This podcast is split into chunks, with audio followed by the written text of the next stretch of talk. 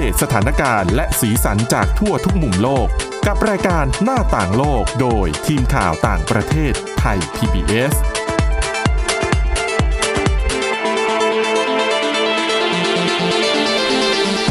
สวัสดีค่ะ คุณผู้ฟังขอต้อนรับเข้าสู่รายการหน้าต่างโลกค่ะ วันนี้พบกับคุณชนชยานานท์พร้อมสมบัติและดิฉันสาวรักษ์จากวิวัฒนากุลค่ะ ค่ะ สวัสดีคุณผู้ฟังค่ะ เรื่องราววันนี้นะคะ ดิฉันเชื่อว่าต้องถูกใจคุณผู้ฟังไม่น้อยเลยแหละ เพราะว่ามันเป็นเรื่องของสิ่งของที่เคยเป็นแค่จินตนาการในยุคหลายสิบปีก่อน แล้วก็เกิดขึ้นได้จริงๆ ในวันนี้ใช่ ซึ่งถ้าเรื่องเนี้ยเล่าให้เด็กรุ่นใหม่ ๆ ฟังเขาคงงง ไม่เข้าใจว่าเฮ้ยสมัยก่อนไม่มีโทรศัพท์มือถือจริงเหรอ ใช่ใช่ แล้วใช้ อันเนี้ย ชีวิตอยู่กันได้ยังไง เออ เมื่อก่อนเนี้ย ถ้าเรา ค่ะ จำได้นะคะในในหนังวิทยาศาสตร์ ค่ะ ก็จะเห็นมีกันนี่แหละโทรศัพท์มือถือพกพาไปไหนได้ ใช่แล้วเราก็งงมากเป็นไป ว่ามั ได้ น ยังไง จริงเหรอมันจะมี ค่ะ จริงๆเหรออะไรเงี้ยสุด ค่ะ ท้ายแล้วว่าโทรศัพท์มือถือมีจริง ๆ แล้วก็เหมือนทุกวันนี้เหมือนเราพกพาคอมพิวเตอร์ไปด้วยจิกกับตัวไปด้วยเลย นะ นะคะ ก็อย่างสมัยก่อนเนี่ย สมมุติถ้าเรานัดเพื่อนบอกเอ้ยเดี๋ยววันเสาร์นะ เดี๋ยวเราไปเจอกันหน้าบันไดสยามตอนบ่ายโมง ก็คือนันจะต้องโทรหาพี่แต้วพี่เอ่อคุณสวรรค์ก่อน ใช่ใช่ ตอนออกจากบ้านว่า ฉันออกจากบ้านแล้วนะ อ่า เดี๋ยวเจอกันที่นี่ที่นี่ อ่าแล้วก็เริ่มขึ้นเดินออกจากบ้านไปป้ายรถเมย์ขึ้นรถเมย์ อ่า อะไรกัน ใช่ ไปนะคะ แต่ถ้าเกิดว่า คลาด เหตุ กัน เกิดเหตุการณ์อะไรก็แล้วแต่ที่ทำให้ฝ่ายใดฝ่ายหนึ่งไม่สามารถไปถึงจุดหมายได้ตามเวลาที่นั้น อีกฝ่ายนั้นจะไม่มีทางรู้เลยว่ามัน ใช่ เกิดอะไรขึ้น นี่เคยไปนั่งรอเพื่อนแล้วก็หันหลังชนกัน อ๋อเหรอ ไม่มีใครเจอกัน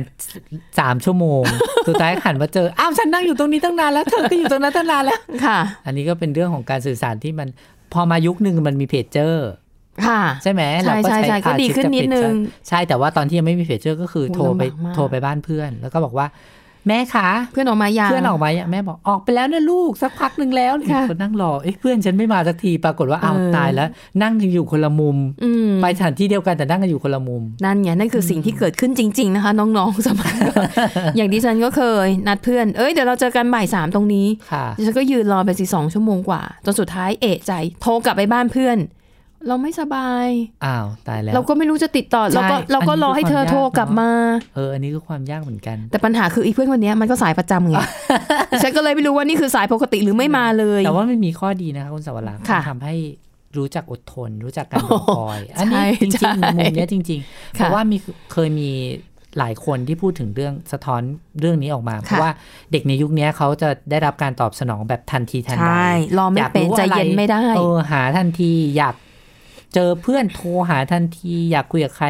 ได้รับการตอบรับทันที อืม เพราะฉะนั้นเนี่ย อืมค่ะ การรอคอยจังหวะเนี่ยจะน้อย ใช่ เพราะฉะนั้นก็เออ ค่ะ มันมันมีข้อดีเหมือนกัน และอีกอย่างหนึ่งที่สมัยก่อนที่ฉันจำได้แม่นคือ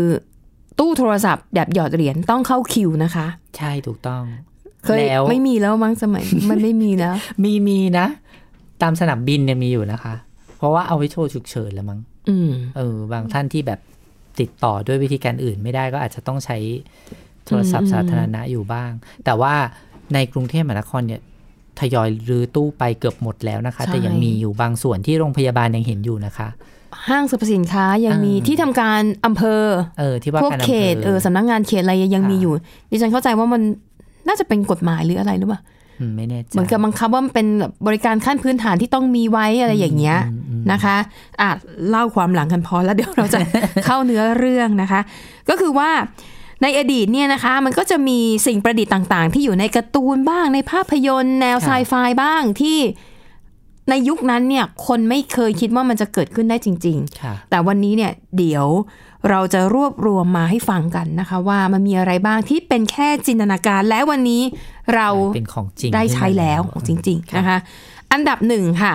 โทรศัพท์มือถือ อืมแน่นอนเลย ใช่ไหมคะเขาบอกว่าเทคโนโลยีโทรศัพท์มือถือเนี่ย มันเป็นไอเดียที่ปรากฏขึ้น ในภาพยนตร์ครั้งแรกเนี่ย คือปี 1966 โอ้ยนาน ยังไม่มีใครเกิดเลยมั้งดิฉันก็ยังไม่เกิด คุณนันก็ยังไม่เกิดแน่นอน แน่นอนะคะ นะคะ อ๋อ ไม่ใช่ภาพยนตร์เป็นเป็นละครชุดทางทีวี Star Trek นะคะ ปี 1966 มีตัวละครในในในละครเรื่องนี้นะคะ ที่โชว์อุปกรณ์อย่างหนึ่ง ซึ่งในในซีรีส์เรื่องนั้นเนี่ย เรียกอุปกรณ์ชิ้นนั้นว่า Communicator อืม ก็คือเครื่องมือสื่อสาร วิธีการทำงานกับมันก็คือว่ามันสามารถใช้พูดคุยเพื่อติดต่อกับบุคคลอื่นที่อยู่ในยานอวกาศได้ อืม นะคะ ถ้าพูดง่ายมันก็คือโทรศัพท์มือถือนั่นแหละ เออเออ แล้วก็บอกว่าหลังจากที่ไอเดียนี้ปรากฏในซีรีส์เรื่อง Star Trek นะคะ 30 ปีหลังจากนั้น โทรศัพท์มือถือแบบที่เป็นฝาพับก็เกิดขึ้นจริง ใช่ เป็นของ Motorola อืมเจ้าแรกใช่ไหม เจ้าแรกนะคะ นี่ถ้าเปรียบเทียบหนึ่งเก้า 66 นะคะหกหกก็คือปีสองพันห้าร้อยเก้านะคะ อืมเขาบอกว่าโทรศัพท์มือถือของ Motorola นำออกมาเปิดเผยต่อสาธารณชนครั้งแรกก็คือ ในงานแสดงสินค้า เกี่ยวกับเครื่องมือโทรคมนาคมที่กรุงโตเกียวของญี่ปุ่นในปี 1995 คือเวลาห่างจากที่ปรากฏในภาพยนตร์ในในละครเนี่ย 30 ปี สามสิบปีโหนานมากเหมือนกันเนาะ ใช่ และหลังจากนั้นเทคโนโลยีโทรศัพท์มือถือก็พัฒนา ครับ มากเอ่อขึ้นมาเรื่อย แต่ก่อนหน้านั้นมันก็มีโทรศัพท์ที่เป็นดาวเทียม ๆอืม ที่ใช้ในในวงการทหารวงการ อ๋อใช่ สื่อสาร ใช่ ทั่วไป ใช่ เยอะที่เป็นกระเป๋าหิ้วนะคะ ค่ะ แล้วตอนหลังก็พัฒนาให้มีขนาดเล็กลงเล็กลงจน ถ้าเราเห็นรุ่นคุณพ่อคุณแม่เราใช้ตอนนั้นก็คงจะเป็นรุ่นแบบอันใหญ่ๆ เขาเรียกว่าอะไรกระดูกหมู เอออที่ ม มีเสาอากาศขึ้นไปอีกอะนะคะ ค่ะ แล้วก็ราคาสูงมากตอน ใช่ นั้น อ่ะ อันนั้นคือสิ่งประดิษฐ์อันแรกนะคะ อันที่สองค่ะ คือเทคโนโลยีการสั่งการทำงานในรถยนต์ด้วยเสียง คือสั่งด้วยเสียง อืม เดี๋ยวนี้จะมีในรถที่แบบอ่าราคาค่อนข้างแพงหน่อย ค่ะ นะคะ เขาบอกว่าเทคโนโลยีนี้นะคะ ปรากฏครั้งแรกเนี่ยในละครทีวีเหมือนกัน อืม นะคะเรื่อง Night Rider นะคะก็คือตัวเอกเนี่ยเขาก็จะมีเรียกว่ามันเป็นรถยนต์อัจฉริยะ ค่ะ ในในตอนนั้นนะคะ เป็นละครที่ออกมาในช่วงปี 1980 30 กว่าปีแล้ว ก็คือตัวละครเนี่ยจะได้รถยนต์คันนี้มาแล้วก็เป็นรถอัจฉริยะที่พระเอกเนี่ยสามารถสั่งงานด้วยเสียงได้นะคะ แล้วก็ยังมีติดตั้งอุปกรณ์ไฮเทคอะไรต่อมีอะไรมากมายนะคะ ในการช่วยจับคนร้าย อืม นะคะ แต่อย่างที่เราเห็นทุกวันนี้มีแล้ว อืม อืมแม้แต่โทรศัพท์มือถือเราก็สั่งด้วยเสียงได้ คงใช้ประมาณ 20 ปีหรือ20 30 ปีเหมือนกัน อืม นะคะ นะคะอ่ะนั่นคือเทคโนโลยีที่สองนะคะ อันที่สามค่ะเขาบอกว่า นั่นก็คือเทคโนโลยีที่ช่วยให้มนุษย์สามารถมองเห็นดวงจันทร์ได้ หรือแม้แต่มองเห็นโลกได้จากมุมมองของดาวเทียม เออ อืมเขาบอกว่าไอจินตนาการอันนี้เนี่ย มันถูกเรียกว่าอะไรมันถูกนำเสนอครั้งแรกนะคะ ในในการ์ตูนอ่ะมันเป็นภาพวาดการ์ตูนอ่ะ ค่ะ มันเป็นภาพการ์ตูนของคนที่นั่งอยู่บนแผ่นกระดานคล้ายๆแผ่นไอเขียนแบบอ่ะ ค่ะ แล้วบนแผ่นเขียนแบบอ่ะ มันมีภาพดวงจันทร์ เหมือนกับว่าแค่มองลงไปก็จะเห็นดวงจันทร์ อ่าเหมือนนั่งอยู่แล้วก็ก้มลงไปมองเห็น ใช่ ดวงจันทร์เลยอะไรอย่างเงี้ ใช่ ย อันนั้นเป็นการ์ตูน ค่ะ แบบภาพวาดนะคะ แล้วเขาก็บอกว่าเปรียบเทียบว่า ซึ่งในสมัยนี้เนี่ย เราสามารถมองเห็นบ้านของเราเองจากมุมมองของดาวเทียมได้ อืม ผ่าน Google Map ใช่แล้ว นะคะ มีทั้งแบบเดี๋ยวปัจจุบันมีถึงขั้นเรียลไทม์เลยก็มีนะคะ อือหือใช่นะคะ แล้วก็เขาบอกอย่าง Google Map เนี่ยก็ดูได้ในหลายแพลตฟอร์ม อืม หน้าจอคอมพิวเตอร์ก็ได้ แม้กระทั่งในโทรศัพท์มือถือเราก็ยังดูได้นะคะ แล้วก็ในแอปพลิเคชันบางอันอย่าง Keyhole Earth Viewer เนี่ยสามารถดูแบบเป็นภาพ 3 มิติได้เลย ค่ะ นะคะ เทคโนโลยีต่อมาค่ะ คือจอที่สามารถย่อขยายด้วยมือได้ อืมก็คือปัจจุบันเราใช้นิ้ว เลื่อนเลื่อนเลื่อนให้มันขยายขึ้นขยายขึ้นนี้ ใช่เขาบอกว่าเทคโนโลยีนี้เนี่ยปรากฏในภาพยนตร์ครั้งแรก อันนี้ไม่เก่าเท่าไหร่ คือภาพยนตร์เรื่อง Minority Report นำแสดงโดยทอมครูซ ค่ะ น่าจะยังพอจำได้นะ เป็นภาพยนตร์ที่ออกฉายเมื่อปี 2002 ว่าไม่นานนี้ 18 ปีที่แล้วนะคะ คือในเรื่องเนี่ยเอ่อพระเอกจะทำงานในสำนักงานที่เรียกว่าสามารถ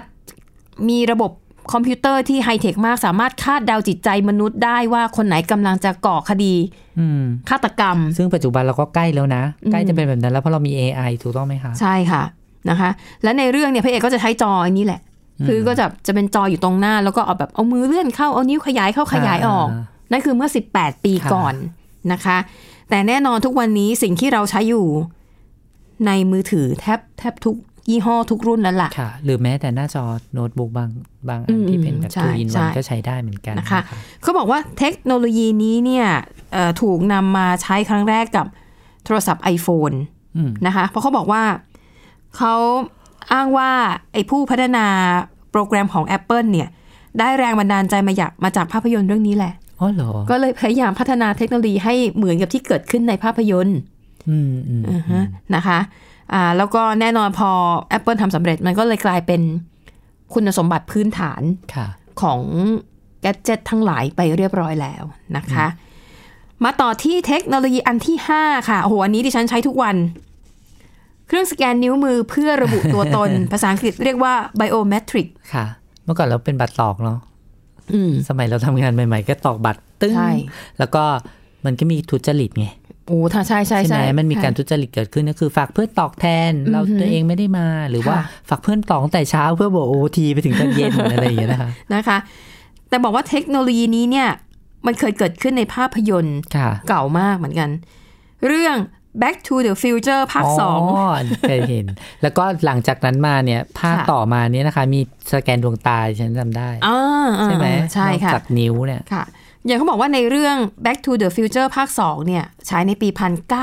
1989 มันมีฉากหนึ่งที่มันมีตำรวจอันตอนนั้นคือเป็นตอนที่ย้อนไปในโลกอนาคต แล้วก็ตำรวจน่ะ เรียกรถคันหนึ่งให้จอด ค่ะ แล้วก็ให้คนขับรถน่ะ เอาเอานิ้วหัวแม่โป้งมาสแกนสิ เอา ว่าคุณเป็นใคร นั่นแหละ คือครั้งแรกที่เทคโนโลยีนี้เนี่ย ถูกเผยแพร่ออกมาในภาพยนตร์นะคะ และแน่นอนว่าอย่างที่เราเห็นกันทุกวันนี้มันกลายเป็นของที่เราทำอยู่ในชีวิตประจำวัน ค่ะ ใช้ยืนยันตัมาทำวงาน ใช้ยืนยันตัวตน ใช่นะคะ หรือแม้แต่เดี๋ยวนี้ไปทำหนังสือเดินทาง ใช่ ทำอะไรอีกบัตรประชาชน เพราะว่าต้องต้องยืนยันว่าเป็นเราจริงๆอะ ค่ะ แต่ละคนลายนิ้วมือไม่เหมือนกันเนาะมีความ ใช่ เป็น ค่ะ อืม เอกลักษณ์ ค่ะ แล้วก็ใช้กันแพร่หลายแพร่หลายมากนะคะ ขณะที่โทรศัพท์มือถือหลาย ๆ ยี่ห้อก็ใช้ระบบระ ส บุ แกนลายนิ้วมือเหมือ สแกนลายนิ้วมือ เพื่อเปิดเครื่อง เอ่อ เพื่อ เดี๋ยวนี้มีสแกนใบหน้าแล้วด้วย อืม อ่ะนะคะอ่ะและนี่ก็เป็นเทคโนโลยีส่วนหนึ่งนะคะที่จากที่เป็นแค่จินตนาการ วันนี้กลายมาเป็นของจริง ค่ะ แต่ว่ามันยังไม่หมดแค่นี้คุณผู้ฟังมีอีก 5 อย่าง ซึ่งเดี๋ยวมันเล่ากันต่อในเบรกหน้าค่ะ ค่ะ หน้าต่างโลกโดยทีมข่าวต่างประเทศไทย PBS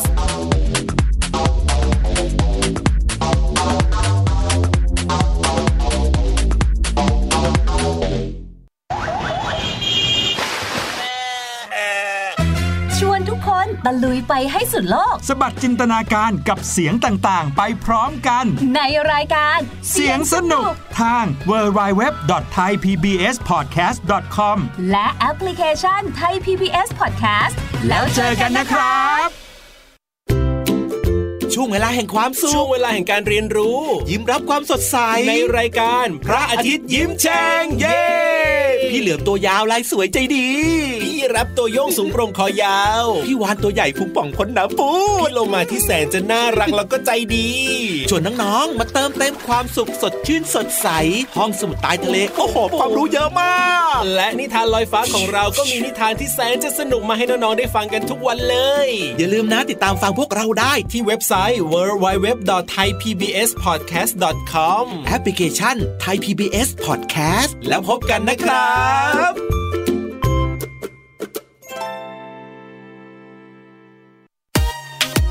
ติดตามหลากหลายเรื่องราวของลูกและสามีกับสามมนุษย์แม่ นิธิดาแสงสิงแก้ว ปาริตามีซัพย์ และสัสิธรสินพักดี ในรายการมัมแอนเมาส์ทุกวันจันทร์ถึงวันศุกร์เวลา 8นาฬิกาถึง 9นาฬิกาทางไทย PBS ดิจิตอล Radio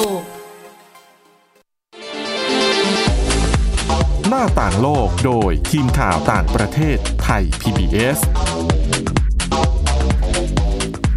ค่ะ คุณผู้ฟังมาต่อกันในเบรกที่ 2 นะคะ เราจะมาดูเรื่องของเทคโนโลยีสิ่งประดิษฐ์ที่เคยเป็นแค่จินตนาการในนิยาย ในภาพยนตร์ในการ์ตูน แต่วันนี้กลายเป็นของที่มีอยู่จริง ๆ และเราสามารถใช้กันได้แบบง่าย ๆ ในชีวิตประจำวัน ค่ะ นะคะ นั่นคือสิ่งประดิษฐ์อันที่ 6 ค่ะ ที่เรียกว่าเป็นแขนกลแบบไบโอนิก เป็นยังไงคะ แขนกลแบบไบโอนิก เอ่ออย่างภาพยนตร์เรื่อง Star Wars นะคะ ตอน The Empire Strikes Back เนี่ย ที่ฉายในปี 1980 คือ Luke Skywalker เนี่ย แขนขาด อ๋ออ๋อ เขาก็เลยทำแขนกลให้ใหม่เป็นแขนแบบ อ๋อ ไบโอนิก เป็นแขนแบบสมัย ขยับได้ ขยับได้ แล้วเวลาแขนเสีย ก็คือ เอามาต่อ ก็คือเปิดมันจะมีแผงอะค่ะ เออ เปิดท้องแขนขึ้นมามันก็จะเป็นแผงสายฟงสายไฟอะไรนั้นอะ เออเออเออ มันจะคล้ายๆของอาโนุที่เล่นเป็นคนเหล็กอะ เออค่ะ เออก็คือนั่นแหละแขนกลแบบนั้น เก้าแปดศูนย์นี่ดิฉันขวบเดียวเองนะคะ นะคะ นานมาก ใช่ แต่ทุกวันนี้นะคะเอ่อแขนกลในลักษณะเนี้ยก็คือมีการนำออกมาใช้กันอย่างแพร่หลายมากขึ้น ค่ะ คนธรรมดาทั่วไป สำห ก็ รับผู้ที่สูญเสียอวัยวะใช่ไหมคะ ถูกต้องนะคะ แล้วก็เทคโนโลยีก็ก้าวหน้ามากขึ้นด้วย ไม่ว่าจะเป็นวัสดุที่นำมาใช้ก็มีน้ำหนักเบามากขึ้น ค่ะ ขาเทียมก็มีนะ เออ ใช่ไหมบางคนถึงขั้นที่แบบ สามารถใช้ขาเทียมเนี่ย แล้วก็แข่งกีฬาได้แบบเป็นแชมป์โลกก็มี อืม นะคะ แล้วก็อ่าเป็นเทคโนโลยีอวัยวะเทียมที่มีประสิทธิภาพมากนะคะ อันนี้ก็เลยเป็นเทคโนโลยีอย่างที่ 6 นะคะ ที่กลายเป็นของจริงมาในวันนี้ ต่อไปอันที่ 7 ค่ะ อันที่ 7 ก็คือโฮโลแกรมเออนะคะ เทคโนโลยีโฮโลแกรมเนี่ยปรากฏครั้งแรกในภาพยนตร์เรื่อง Star Wars ปี 1977 ตาวอลนี่หลายอันนะคะ ใช่ ก็มันจะเป็นตอนที่เจ้าหญิงลีอาร้องขอความช่วยเหลือจากลุคสกายวอล์กเกอร์ซึ่งอยู่คนละกาแล็กซี อืม บอกว่าเนี่ยตอนเนี้ยเรากำลังถูกโจมตีนะ ต้องรีบมาช่วยเหลืออฉันโดยเร็วอะไรอย่างเงี้ย ค่ะ นะคะ ก็ติดต่อผ่านกันเอ่อติดต่อกันผ่านทางโฮโลแกรมค่ะ 1977 40 กว่าปีแล้วนะคะ คือจนถึงทุกวันนี้เนี่ยโฮโลแกรมกลายเป็นเทคโนโลยีที่ใช้ได้ง่ายขึ้นราคาถูกลง ค่ะ เยอะโดยเฉพาะอย่างยิ่งการแสดงคอนเสิร์ต ที่เราจะเห็นว่าบางทีเขาจะนำคลิปวิดีโอเก่าของนักร้องที่เสียชีวิตไปแล้ว เออ เนี่ย เอามา ขึ้น ร้อ มาง คู่กัน ใช่เอามาร้องประสานไปกับนักร้อง จริง ๆ ที่ยังมี จริงๆ ชีวิตอยู่เออ ใช่นะคะ นี่เห็นหลายครั้งเนาะในคอนเสิร์ตใหญ่ๆอย่างเช่นไมเคิลแจ็กสันวิทนีย์ อ่า ฮูสตัน ใช่ นะคะ หรือว่าแนทคิงโคกับคุณพ่อที่เสียชีวิตไปแล้วนะคะ หรือแม้แต่ของไทยที่เอ่อ D2B ที่หนึ่ง อ่า ที่คุณบีมที่เสีย ค่ะ ไม่ใช่คุณ คุณ บีม บิ๊กคุณบิ๊ก คุณบิ๊กที่เสียชีวิตไปแล้วเนี่ยเขาก็จัดคอนเสิร์ต โดยเอาโฮโลแกรมเนี่ยเข้ามาช่วยนะคะ อันต่อมาค่ะ คือการที่มนุษย์ไปดวงจันทร์ได้นะคะ จริงๆแล้วไอไอเดียที่ว่ามนุษย์จะสามารถเหยียบดวงจันทร์ได้เนี่ยมันปรากฏครั้งแรกในนิยายนะคะของจูสเวิร์นซึ่งเป็นนักเขียนชาวฝรั่งเศส แล้วก็จะถนัดมากเรื่องของการเขียนเอ่อนิยาย แน แน ว ว จินตนาการ วิทยาศาสต อ๋ ร์ อ จินตนาการเยอะๆ อะไรอย่างเงี้ยนะคะ อันนี้เกิดไม่ทันแน่นอนฉันรับประกันได้ใช่เพราะว่าตอน เพราะว่า เด็กของจันทร์เราก็ยัง อืมหนังสือเรื่องนี้นะคะ ชื่อเรื่อง from the เอ่อเอ่อ from the earth to the moon เนี่ย ตีพิมพ์ในปี 1865 มันเป็นเรื่องราวของชายหนุ่ม 3 คนที่ร่วมกันวางแผนว่าจะทำอย่างไรเพื่อให้ไปถึงดวงจันทร์ได้ ค่ะ ซึ่งในนิยายอ่ะตัวละครอ่ะไปถึงดวงจันทร์ได้จริง ๆ ประสบความสำเร็จนะคะ แต่ว่ามนุษย์เราเนี่ยส่งมนุษย์คนแรกขึ้นไปเหยียบดวงจันทร์ได้สำเร็จในปี 1969 นะคะกับยานอพอลโล 11 นะคะ ซึ่งนิวอาร์มสตรองเนี่ยก็คือคนแรกที่ประทับรอยเท้าลงลงบนพื้นผิวดวงจันทร์ได้นั่นเองเขาบอกว่าเวลาที่นวนิยายเรื่อง From the Earth to the Moon เนี่ยกับ เอ่อการที่นิวอาร์มสตรองไปเหยียบดวงจันทร์ได้เนี่ยห่างกัน 104 ปีค่ะ อืม นะคะ หนึ่งร้อยสี่ปีต่อมาก็เกิดขึ้นได้จริง ใช่นะคะ แล้วก็อีกจากนี้น่าจะอีกสักไม่เกิน 10 ปี มนุษย์น่าจะได้ขึ้นไปเหยียบดวงจันทร์ได้อีกรอบหนึ่งนะคะเพราะตอนนี้มีหลายประเทศที่วางแผนส่งมนุษย์อวกาศ ทั้งผู้หญิงและผู้ชายขึ้นไปนะคะอ่ะไปดูเทคโนโลยีอันที่ 9 ค่ะ นั่นคือเทคโนโลยีหูฟังไร้สาย นะคะอ่าถ้าให้พูดถึงทุกวันนี้ก็คือ ธรรมดาไปแล้วเนาะ พวก ารเป็น AirPod เออ ใช่ อืมนะคะเขาบอกว่าเทคโนโลยีนี้เนี่ยเอ่อถูกเผยแพร่ครั้งแรกในนวนิยายเรื่อง Fahrenheit 451 นะคะ เขียนโดย Ray Bradbury ในปี 1953 โอ้โหก็ คือในนวนิยายเรื่องเนี้ยมันอ่ะเขียนเล่าไว้ถึงตัวละครหญิงคนหนึ่งนะคะว่าเนี่ยเธอมีอุปกรณ์ที่ดูคล้ายกับเปลือกหอย แต่ว่าเปลือกหอยอันเนี้ยสิ่งที่มีรูปร่างเหมือนเปลือกหอยเนี่ยจริง ๆ แล้วมันคือวิทยุอันเล็กๆ ที่สามารถส่งเสียงเรียกว่าสามารถสื่อสารกับผู้อื่นได้นะคะนอกจากนี้เนี่ยยังเป็นอุปกรณ์ที่ทำให้หญิงสาวเนี่ยได้ยินเสียงของคลื่น เสียงของดนตรี เสียงการพูดคุยอะไรต่อมีอะไรได้นะคะ และถ้าตัดภาพมาปัจจุบันนี้มันก็คือ หูฟังไร้สายอ่ะที่คนรู้จักมากที่สุดน่าจะเป็น AirPods ค่ะ นะคะ ที่สื่อสารกับโทรศัพท์มือถือผ่านทางระบบบลูทูธนั่นเอง ปิดท้ายค่ะ เทคโนโลยีอันสุดท้ายนะคะ ที่นำมาเสนอในวันนี้ก็คือ เขาใช้คำว่าจออัจฉริยะทั้งหลายนะคะ เดี๋ยวเล่าให้ฟังแล้วเดี๋ยวคุณนันกับคุณผู้ฟังลองเดาดูว่า มันคือเทคโนโลยีเทคโนโลยีอะไรในปัจจุบัน ค่ะ เขาบอกจออัจฉริยะนะคะเอ่อปรากฏขึ้นครั้งแรกในภาพยนตร์แนววิทยาศาสตร์เรื่องเอ่อ2001 A Space Odyssey ก็เป็นภาพยนตร์แนววิทยาศาสตร์เหมือนกันแหละ ของ Stanley Kubrick ออกฉายในปี 1968 มันก็จะเป็นภาพของลูกเรืออวกาศ นั่งทานข้าวไป ค่ะ แล้วก็โต๊ะทานข้าวอ่ะ มันเป็นจอเล็กๆ อืม นั่งกันกี่คนก็ต่างคนต่างก็ดูจอตัวเองไป บางคนก็ดูทีวี บางคนก็ดูภาพยนตร์ คุณนันพอจะนึกออกไหมว่าถ้าเทียบกับปัจจุบันมัน แท็บ คือ เล็ต อะ เหร ไร อแท็บเล็ตใช่ไหมคะ ใช่ เออ แท็บเล็ตเอ้ยถอยแท็บเล็ตโทรศัพท์มือถือ ค่ะ อะไรอย่างเงี้ย เพราะทุกวันนี้เวลาเดินไปโรงอาหาร หรือแม้แต่ไปตามห้างสรรพสินค้า เป็นอวัยวะที่สามสิบสาม ใช่ แม้แต่ดิฉันเองอะ่ะ เวลาเอาไปทานข้าวคนเดียวข้างนอกอะไรอย่างเงี้ย ถ้าไม่มีใครคุยด้วยก็มากลาง iPad กินข้าวไป ดูไป ดูไป นะคะ ใส่หูฟังด้วย อ๋อ พนักงานเสิร์ฟมาก็ไม่รู้เรื่อง ระวังด้วยนะคะ ของ ค่ะ จะหายได้นะคะ นะคะนั่นแหละก็คือเทคโนโลยีอัจฉริยะที่ทุกวันนี้ แทบทุกคน